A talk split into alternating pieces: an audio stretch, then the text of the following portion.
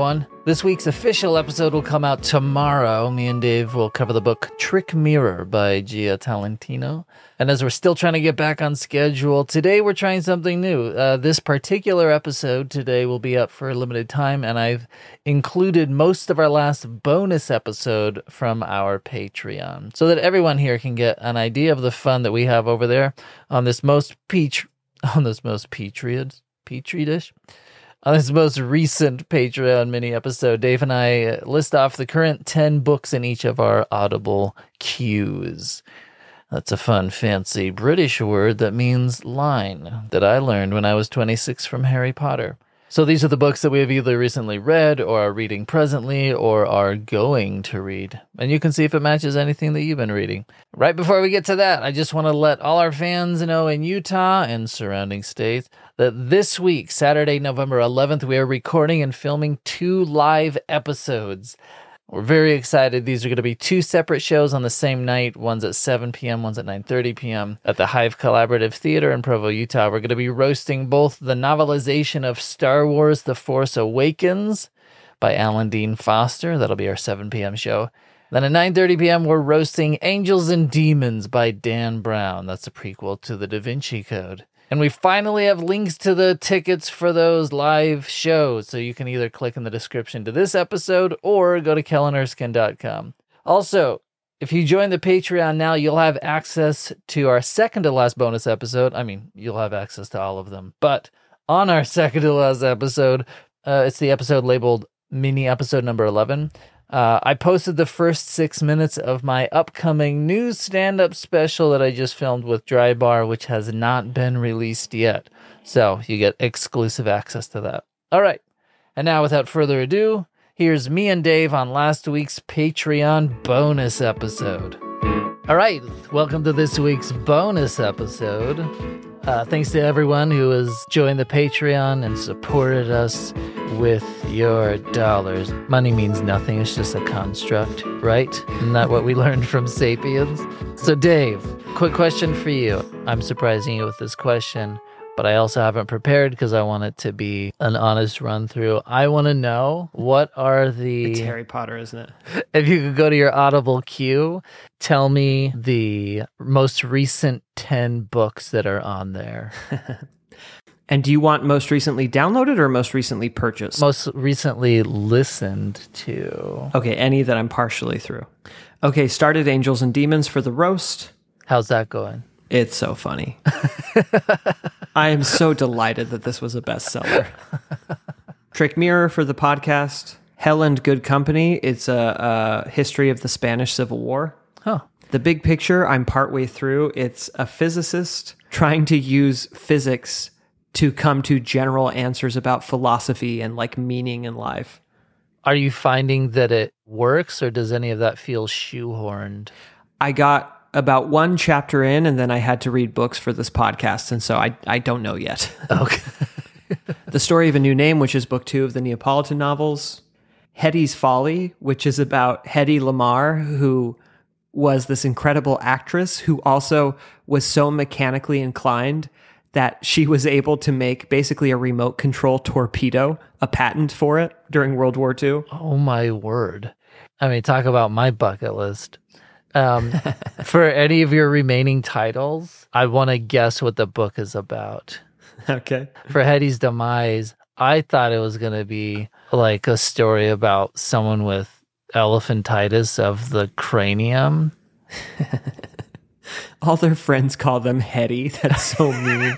That's like how they call Scar Scar. I never thought about that. Although that is relatable because in our family, there's this running bit where we just have ongoing jokes about the worst thing that happened to somebody. My brother Paul, when he was 12, had a brain abscess and he, he had an emergency surgery to remove it. And so now, if he does something dumb, we say it's because they took out part of his oh brain. Oh my gosh. It's for sure by far the most traumatic thing that's ever happened to him, I hope. and it's also very funny. All right. Sphere for the podcast. Sphere is another, w- was probably an alternate title for Eddie's demise. it's Hedy's folly, but Hetty's demise is for sure funnier. oh, demise. that makes it sound How like funny. the torpedo blew up on her. yeah, that's that's a way of spoiling the end of your book before someone starts. Catching the big fish. okay, let me guess. It's obviously about dating sumo wrestlers. No, I have no idea. It's David Lynch talking about the use of mindfulness and meditation in his creative process. That was my second guess. The central metaphor of that one is he says, if you're trying to catch small fish, you can stay in shallow waters, but if you want to catch big fish, you got to go into deeper waters. Hmm. And so it's just all about how his mindfulness practice has opened up for him deeper waters and, and access to like deeper emotional truths, that kind of thing. cool. Okay, chaos. Oh, so this this is a book by Jeff Goldblum when he was at his coolest. no, uh, I'm going to say that it's about atomic physics. It would be two on the nose, so I'm going to say Your first joke was closest. It is about chaos theory. Oh, oh, okay. and about about the ways that the world is just fundamentally unpredictable because of its huge complexity and the way it follows these nonlinear equations that are impossible to calculate ahead of time. Interesting. And then last one is Harry Potter 5. Okay, what about you? All right, so yeah, Trick Mirror, The Stench of Honolulu, which I, I think is just always going to be in my most recent 10. I have never stopped listening to it since you introduced me to it, Wow. Which is great because now I can count it as like five of my books I've read this year. Right. That's the thing with those short books. If people ask how many books you read, they don't ask page count.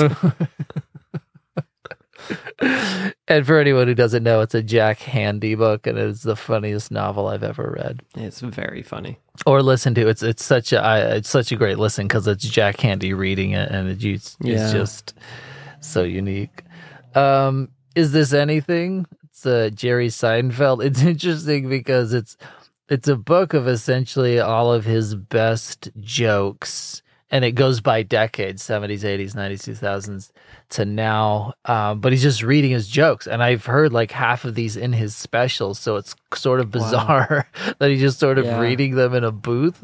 But I've been listening to it like with my boys in the car who are six and twelve, and uh, they they think it's hilarious. So it's and there's no audience laughing or anything, Yeah. which is making me rethink my next special. That's the experience I try to give you on this podcast.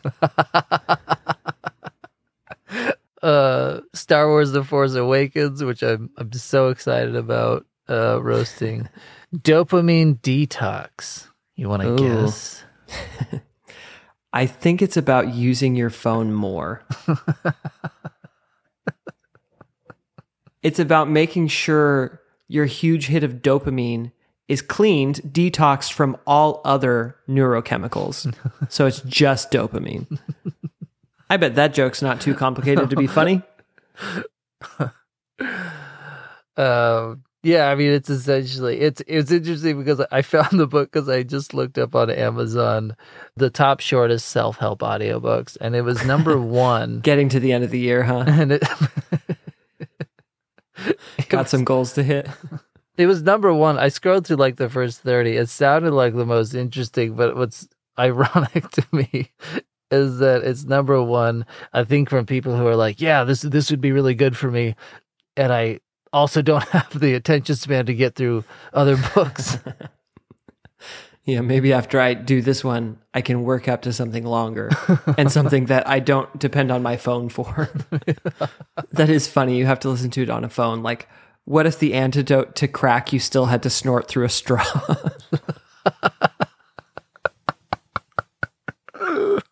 um Elon Musk, uh, Walter Isaacson's latest biography. I know this is a spoiler, but does does he live? Also, it just occurred to me, wouldn't it be the just the saddest career moment when Walter Isaacson finally writes his own autobiography and it's his worst selling book. he realizes that to make it a success, he needs to abandon his daughter. Because how how many of the Isaacson subjects have estranged kids? It's like Jobs, Einstein, Musk. Ben Franklin wasn't exactly Mister Available. Da Vinci was sort of like Elton John in that he just kept uh, dumping his partners whenever they got too old for him.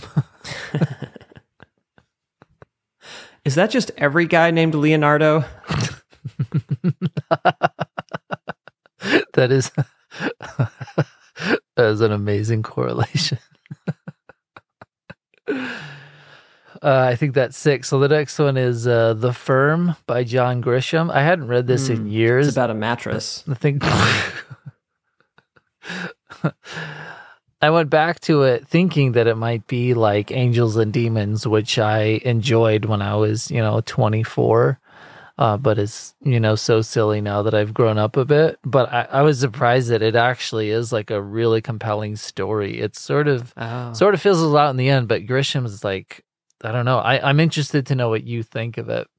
Uh, number eight is Slaughterhouse Five by Kurt Vonnegut. Um, partially because I've, I've been meaning to get back to it. Uh, That's another one I haven't read since I was a teenager, and at the time it meant nothing to me. So I, So it goes. I think, yeah, it doesn't get old.